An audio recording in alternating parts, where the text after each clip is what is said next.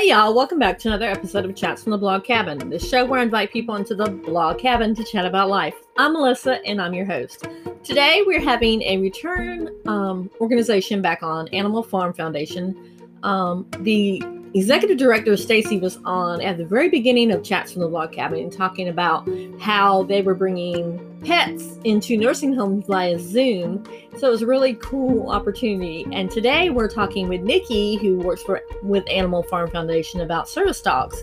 And unfortunately, Fiona was supposed to be on um, one of the ladies who actually received a service dog from Animal, Animal Farm Foundation, but she was not able to be on. So I'm hoping to schedule her on later. So it's a really great show. We talk about the misconceptions and the stereotypes that some dogs get, like pit bulls, um, German shepherds, uh, Rottweilers, um, bloodhounds. There was another one that we spoke about. Um, I cannot remember, uh, Doberman Pinschers. And so it basically talks about, you know, how there's stereotypes of that and that this organization goes through and goes through shelters and finds these animals that would otherwise be stereotyped as difficult animals and basically makes them an amazing animal for someone who has mobility problems, anxiety, emotional problems, there's their service dogs, which is amazing, and I absolutely love this idea. So I really hope you enjoy this episode, and I will put in the show notes the episode with Stacy in the show notes so you can go back and listen to that as well. Stacy actually makes an appearance in the commercial that I play for Animal Farm during our um, chat. And also, I will also put in the show notes the organizations um, where you can find them at, how you can contact them, how you can donate because y'all, we need to save these pups. These pups are amazing. I we have one um, pit bull mix, Gigi, who is the absolutely most loving dog ever, and she has so much anxiety and she's so scared of her own shadow. It's not even funny. Whereas our 10 year old Shih Tzu, one minute you're petting her, next minute she's snapping her and biting your head off, just basically. So you can't judge a book by its cover. You can't judge a dog by its breed. So I really hope you enjoyed this episode. And you know what I need you to do right now? That's right. Start listening.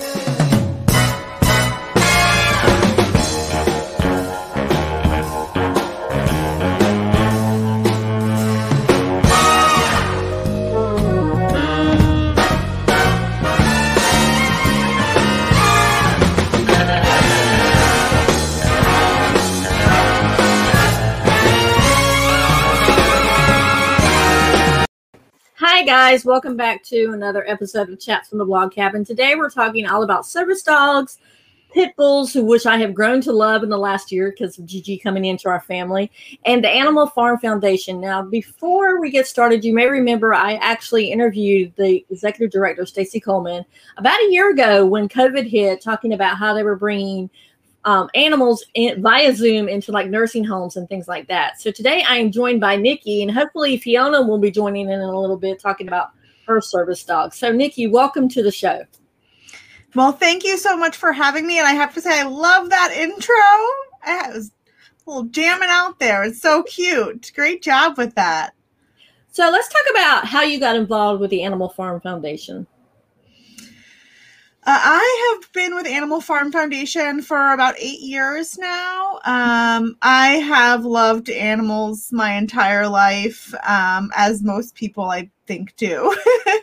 um, and I have uh, a dog myself. I had two. One passed away um, in 2020, unfortunately, but we do have another one.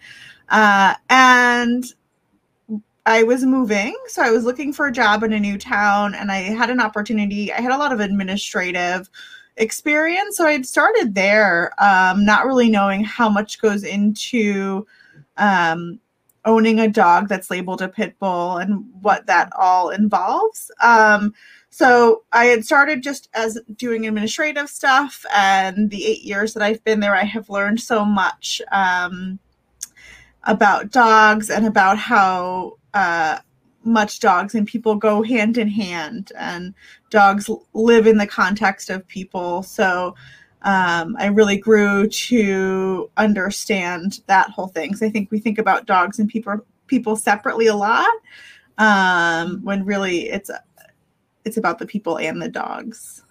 So let's talk about what you guys are doing with pit bulls because pit bulls get a very bad rep. And honestly, I will have to say that I kind of was on the side of caution with pit bulls, but now since Gigi's come into our life, I can't imagine having without not having Gigi in our life at all because she's probably one of the sweetest dogs ever. Matter of fact, she is probably sweeter than our 10 year old Shih Tzu. So Oh, well, that's so great. I've I've seen that a lot. Where I think it's so important for people to um, have some great experiences with dogs that are labeled pit bull uh, because they are just dogs, um, and we should start all treating them the same way. Uh, we really, um, and hopefully Fiona can talk to you guys about our service dog program in a little bit. Um, but uh, some other things we started this year um, is working with housing insurance. So, um, a lot of people, if they have dogs that are labeled pit bull or sometimes other labels like German Shepherds or mm-hmm. uh, Doberman Pinschers, when they go to get insurance um, for their housing or they go to rent a property, they run into the issue of my insurance doesn't allow your dog. Um, or the homeowner's insurance will say, we're not going to insure you uh, because of your dog. Um, and that's a big reason why people surrender their dogs to animal shelters. Um, I think we m- most people will go to the ends of the earth for their dogs, mm-hmm.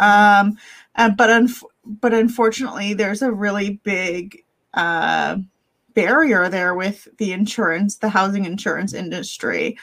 And what we found is we really got involved in the housing insurance arena this year, and we're seeing that there's really no actuarial data that's that there's no reason why they have these breed restrictions on housing. So we're saying like knocking on the insurance companies' doors this year saying, "Hey, what's going on with this? Uh, why are you using these restrictions?" And t- and really talking to people about how it dis- it not only discriminates against you um, or your dog, it's discriminating against you because of the way that your dog looks. And that's not fair. There shouldn't be any discrimination in insurance industries. Um, there's committees that make sure there's no discrimination. So we're talking to those committees too, as well, and saying, hey, look, like this is really discriminating against the people who own these dogs. Um, and this really needs to stop.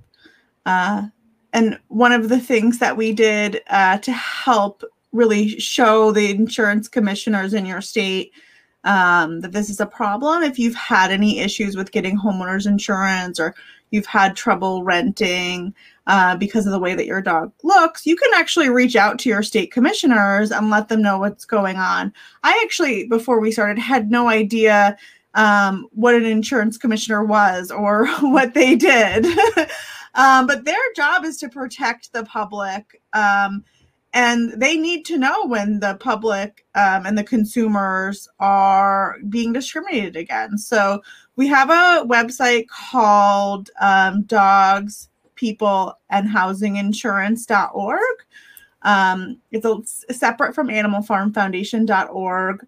Um, we, we welcome you to share that website, to go on that website, and um, it's it's a very uh, laid out, very easy for everybody who's interested. We have sample templates on, you know, what to say, um, how to send it, where to send it. Each we have a list of each state commissioner.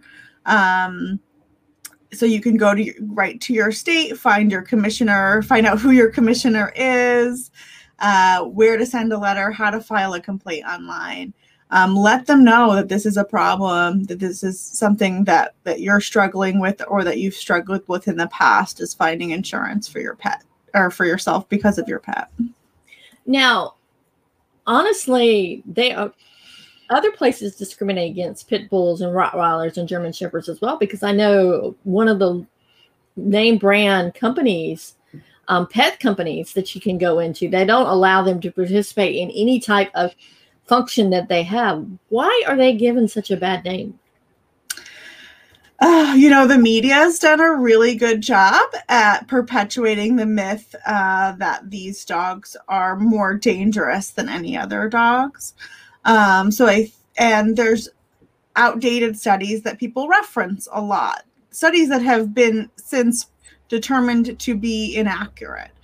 Um, so because of those two things, we've um, and going back to the media, I just want to say there's some research out there that you know we find that they'll even if a dog creates an some injury happens because of a dog and the media wants to report about it they're misreporting the breeds of the dogs a lot of the time because just like sharks uh when you put you know a shark in a headline it's people want to click on it when when you put pitbull in a headline it makes the story more exciting and clickable mm-hmm. and the mm-hmm. media wants those clicks so um they've done a really great job um at just perpetuating that myth um and pitbulls are haven't always it hasn't always been about pit bull dogs. If you look throughout the years, there's been dogs that have been stereotyped uh, going back into history.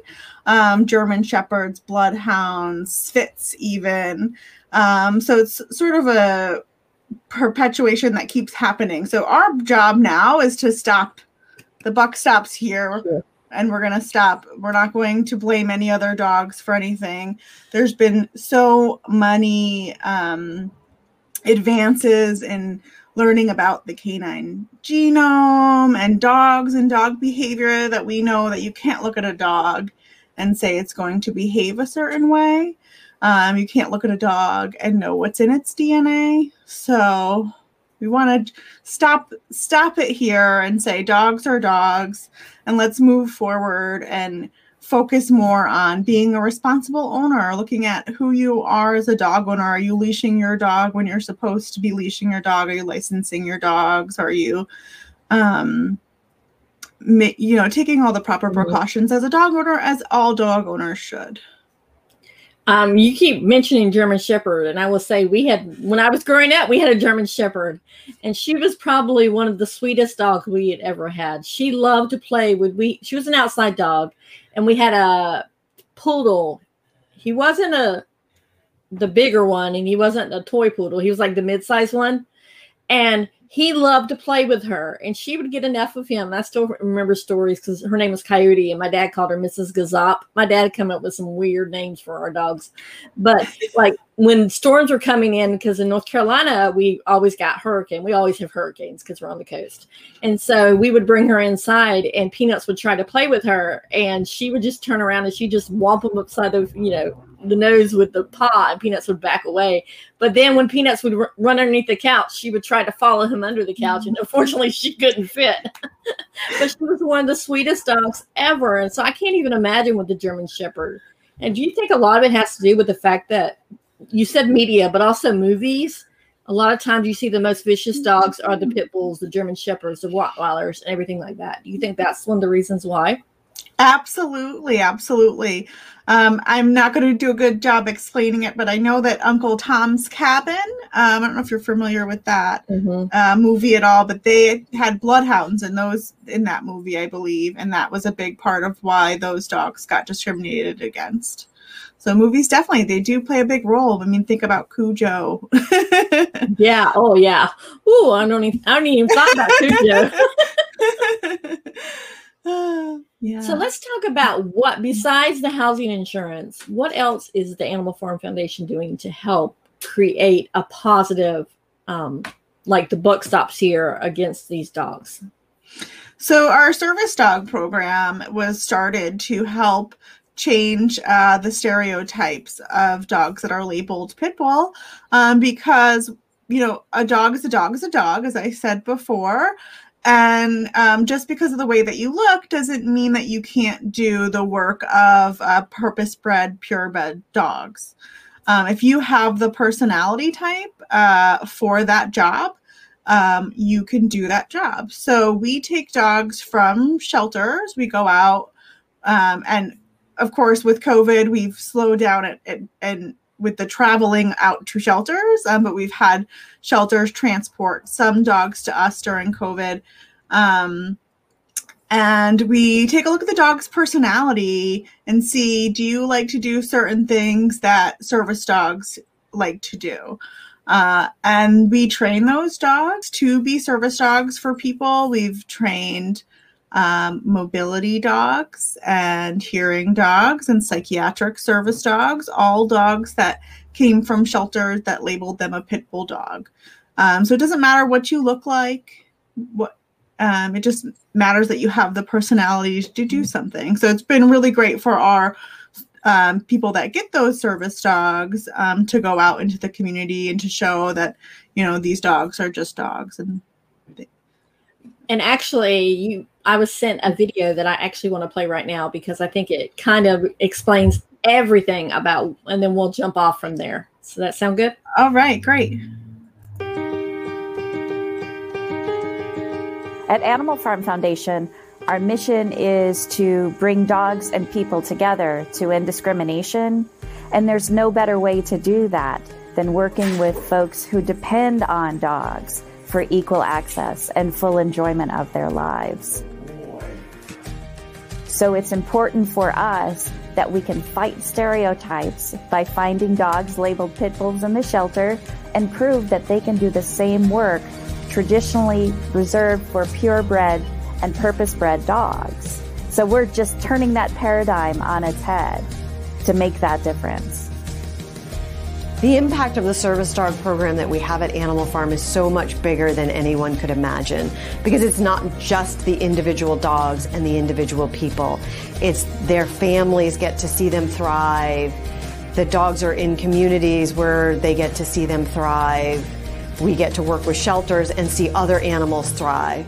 The dogs that we choose to do the service dog work, for us, you know, we call it work, but for the dogs, we don't want it to feel like work. We want it to feel like their lives are full and enriched and have a good connection and a happy life with their handler. Even though they're working to give their handler equal access that we all enjoy, the dogs that are in this program don't really work a day in their lives. They're dogs that are feeling happy and satisfied in what they do each day. Animal Farm matches dogs with clients by looking at the client's individual needs and then looking at the dogs in our care and what they can provide. Each dog can do a different job. Each handler needs something different, but we also have to match the personality of the dog and the handler together. So we visit shelters. Um, there's a whole process that we go through, um, starting with just a simple walk through the kennel. When we're looking for dogs, uh, we're looking for dogs that have a really solid personality, are physically solid, meaning they don't have any physical issues their personality and temperament needs to be good with everything. So they need to be good with all people of all sizes. They need to be good with other dogs. The dogs have to be outgoing, friendly, and not show any aggression at all in a kennel. And they need to tolerate any kind of prey animals like cats and squirrels and things like that. We are really fortunate, again, turning the paradigm on its head, to have a relationship with Rikers Jail where the dogs that often become service dogs go through a training period at Rikers. And just like every sort of incarceration facility, it can get pretty chaotic there. Lots of noises, lots of sounds, people coming and going, new people all the time. So our dogs learn a lot about what it means to cope with a day to day life and, and what it is like running into new things and novel experiences. And we learn a lot about our dogs and how they're going to handle it when something new or strange pops up into their environment. Continuous training for our clients is very important because it solidifies the bond. Up front, it's important because the client needs to learn everything that the dog knows how to do.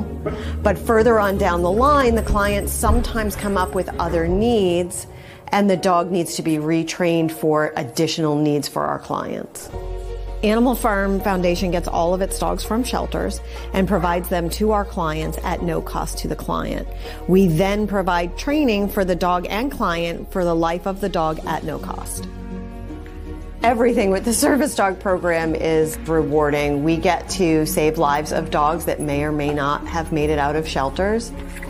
We get to have relationships with really awesome dogs, and then we get to meet really great people and have relationships with them, and then we get to watch the dog go on and be successful with that person.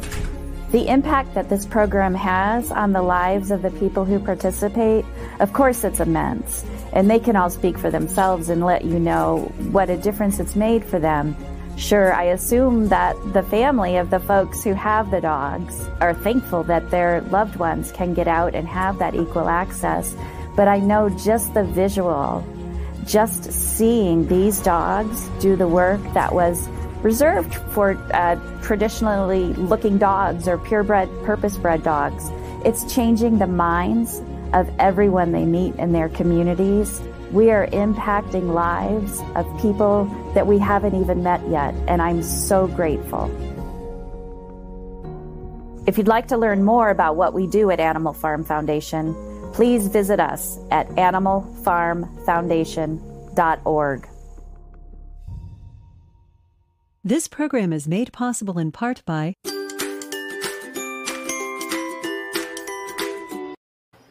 And we're back.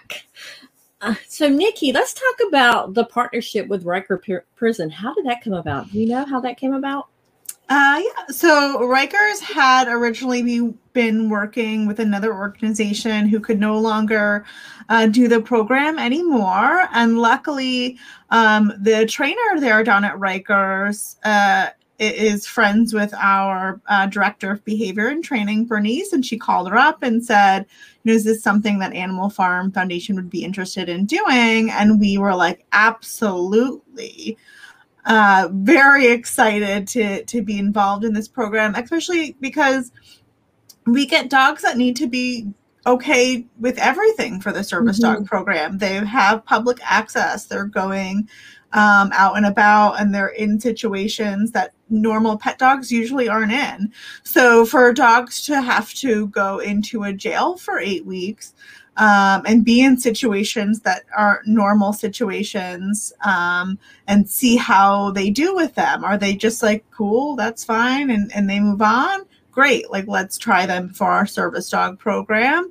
Um, and then some dogs, you know, being in there, they they we might see things that are like, oh well, you know, great dog for a pet dog, but is is not happy in this environment and is not going to be happy doing public access stuff, um, and are better off just going into pet dogs. So we get to learn so much about uh, the dogs that are going into that program, and we're so lucky enough to have the participants be able to.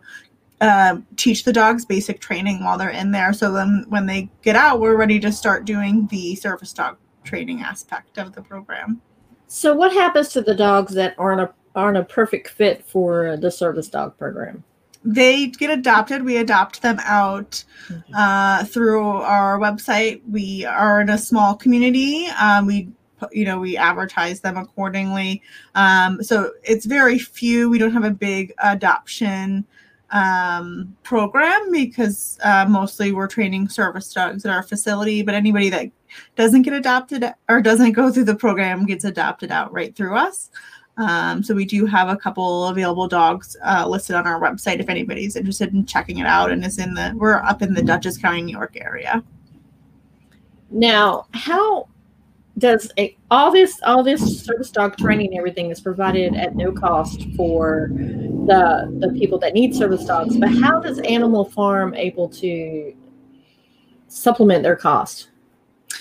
We are privately funded, so most of our costs come from uh, one funder.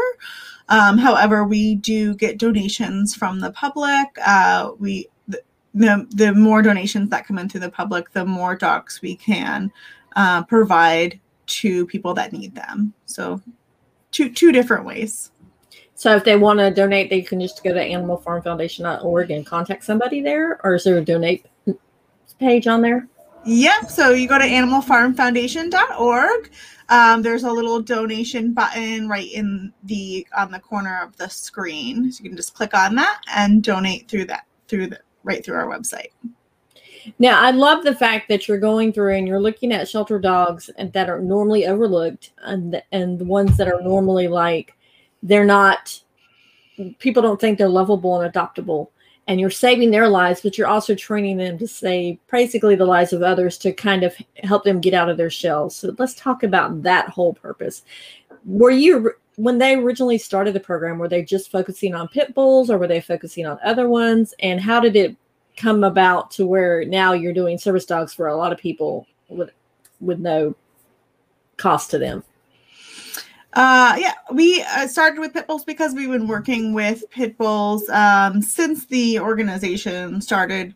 Oof, I don't know, since I think the mid 80s, Animal Farm Foundation has been around, and we really wanted to start um, the program to help remove those stereotypes for dogs. Um, and I think that the the clients really love to be able to help us remove those stereotypes. But as well, it's just um, it's amazing to see the interaction between um, clients and the dogs and how much more comfortable they are and how much more supported they feel um, to have those dogs by their side. That's, I think, the most rewarding thing to see with the program.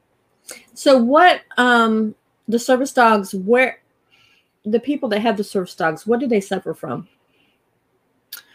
Um, we do mobility service dogs. So the dogs are task trained to um, help uh, open doors or pick stuff up off the ground if they're not able, you know, it's harder for them to pick things up off the ground.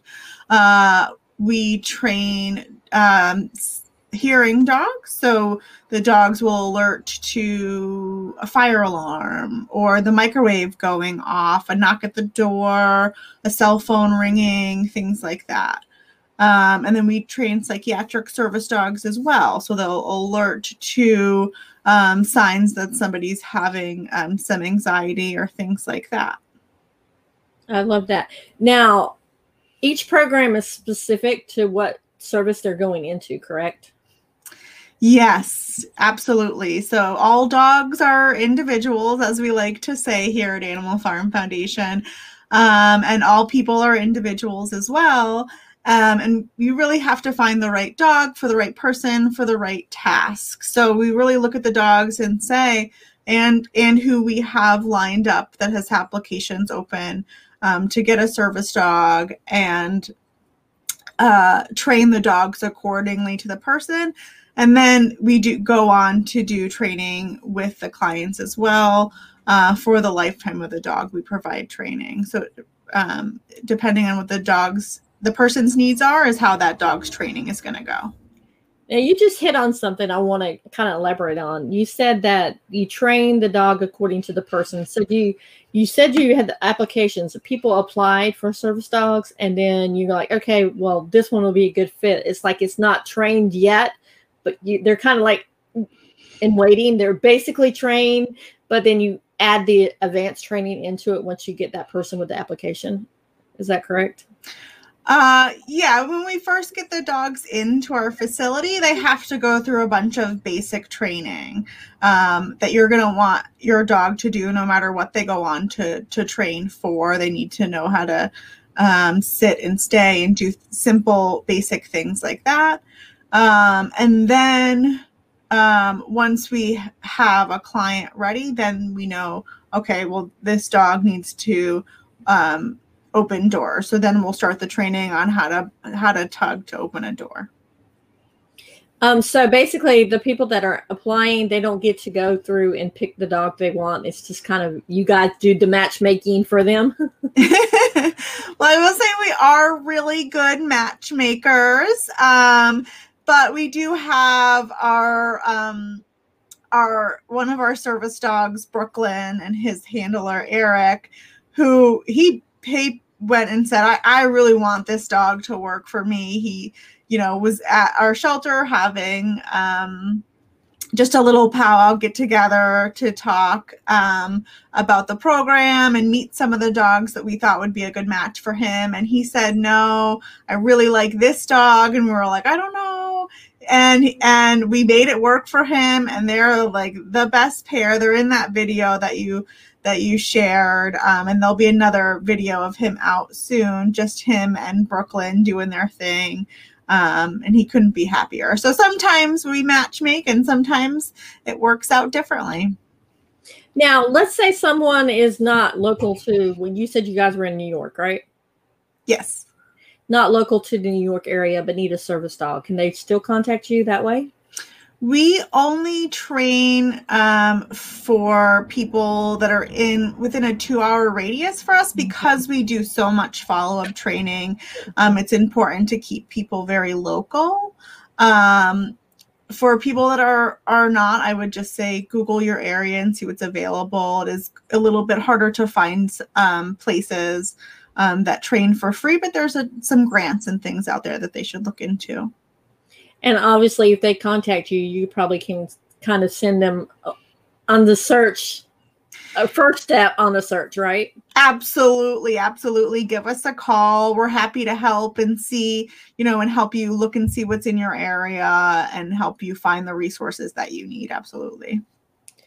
So, going through and finding these shelter dogs is is there a team that goes through shelters you said within a two hour radius. Do you guys go through the two hour radius or do people call you, shelter call you and say, hey, we got a couple of dogs down here we need you to come look at?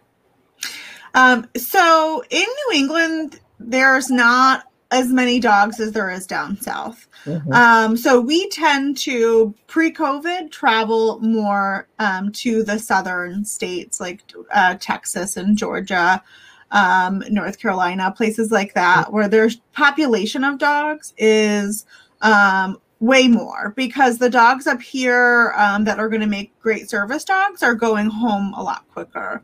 Um, and down there, there's just so many dogs that um, that we're we can more easily find dogs that we're looking for um, in their shelter. So we would head down um, and tour all different shelters down there and uh, take the dogs out. Um, it's our director of behavior and training and the wonderful um, girls that work at the shelter that would go down and take a look at the dogs and see if they're going to be a good fit. Um, sometimes we'll take dogs from up here. It really depends. Um, yeah, and then we get them here, and sometimes they work out, and sometimes they don't. Like I said, we do have the adoption program, um, but our dogs are from all over the country. and sometimes shelters call us and say, Hey, I think we have a dog that might fit. And we say, All right, we'll have them talk to our director of behavior and training. And she asks more questions because there's a lot that does go into it. Okay, I have two questions for that um, to follow up on that. One, do you prioritize the no kill over the kill shelters? Do you have a priority for that? Or and the second one is the the transportation. How do you transport the animals back to where you guys are? Um, yes. So we don't use language like no kill, kill shelters. Um, we think that all shelters are doing their best to keep mm-hmm. dogs alive. And a lot of times it has to do with uh, economic issues mm-hmm. and not um, because they want to uh, kill dogs. Um, so we just look at shelters as a whole. Um, we look and make sure that the shelters don't have any um, discriminatory policies. Uh, they're not not adopting out pit bulls just because they're pit bulls, things like that. Um, that you know you don't really see too much anymore, happily, but sometimes you'll see you know some age restrictions or things like that to dogs that are pit bulls for really just the reason of their label and, and nothing at all.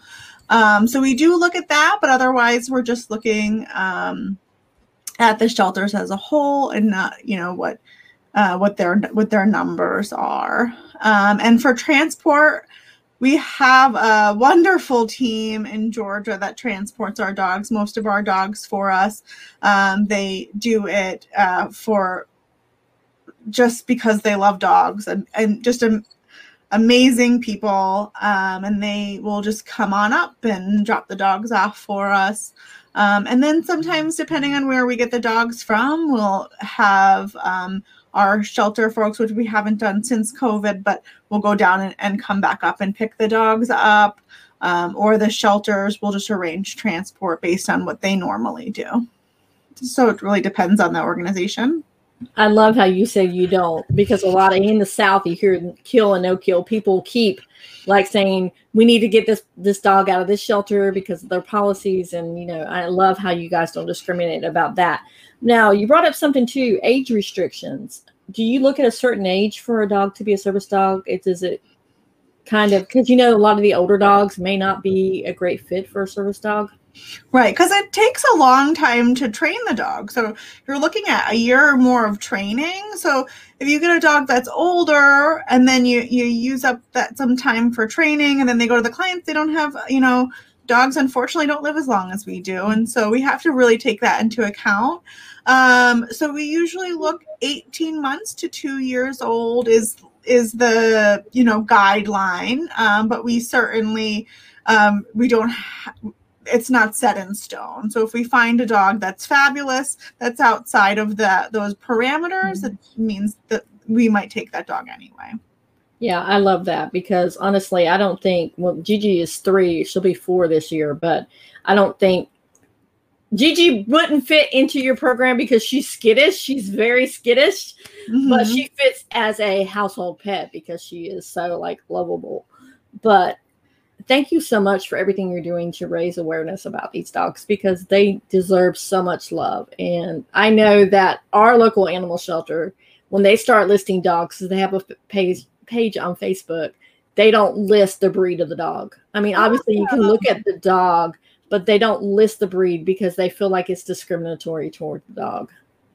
Well, you, uh, yeah, we, one of the things that we do for work is, uh, with our work is we inform um, shelters and just the general public that you you you cannot look at a dog and know what it is. So if a dog's mm-hmm. coming into your shelter and you guessing at a breed, you're making that up, and then and then what happens there is um, stereotypes for those breeds, no matter what they are, are being put on them with the public. So say uh, my neighbor had a boxer and you're labeling a dog a boxer mix and i didn't necessarily like the neighbor's dog because it would bark at me through the mm-hmm. fence then i'm going to be like oh no i'm going to pass that dog along because of that label that's very arbitrary and we don't know any you know even if that dog is a boxer it's we don't know if it's going to do the things that your previous guy did. So it makes it a lot easier to say we don't know what any dog is but here's their personality and what are you looking mm-hmm. for in a dog? That's most important. And a lot of it goes back to the owners and how they train their dogs too as well because some of the owners do train their dogs to be vicious and i think that's where they're trying to place the blame on the dog instead of how they were trained right yes yep absolutely so is there anything else that you want to share with us I think that's it. I just think it's so important that uh, everybody takes away just know that every dog is an individual and looks don't equal behavior. And uh, yeah, that's it. Okay. So thank you so much for coming on, Nikki. And I am actually going to remove both of us from the screen and leave everybody with this cute little face that's behind me. I uploaded a picture just so that she could, we could have a face so people can know what we're talking about. And you look at this face and tell me this is not the cutest dog ever. Oops. I'm trying to get her back up here. What happened? Here we go. She is gorgeous. So, guys, we will see you on the next chat from the blog cabin. And Nikki, thank you so much for being on. Thank you so much for having me. Bye, guys.